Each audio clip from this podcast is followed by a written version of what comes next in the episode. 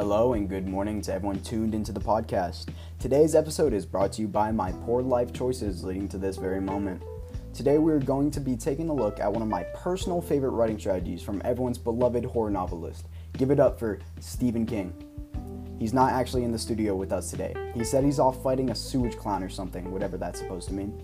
Anyways, in Stephen's memoir, On Writing, a memoir of the craft, he shares his experiences as a writer and shares advice and strategic methods for improvement for aspiring writers. It's a great book, I highly recommend it, but one of the most significant strategies that I took away from the read was to take it one word at a time. Meaning, take your time, nothing turns out good rushed. If you think you can procrastinate on a final paper and still get a good grade, frankly, you might be right or you might be wrong. It depends upon the person, but that's not important. The question is, was it to the best of your ability? Most likely, the answer to that question is probably not. Writing is an art, much like some consider cooking an art as well. If it takes three hours to cook a Thanksgiving meal, you can't shove it in the oven a half hour before and expect it to come out cooked. Moral of the story don't let your writing be an undercooked turkey. Take that as you will, even though there aren't many other ways to interpret that. I'm afraid this is all the time we have today. Thank you for being a great audience. Peace out.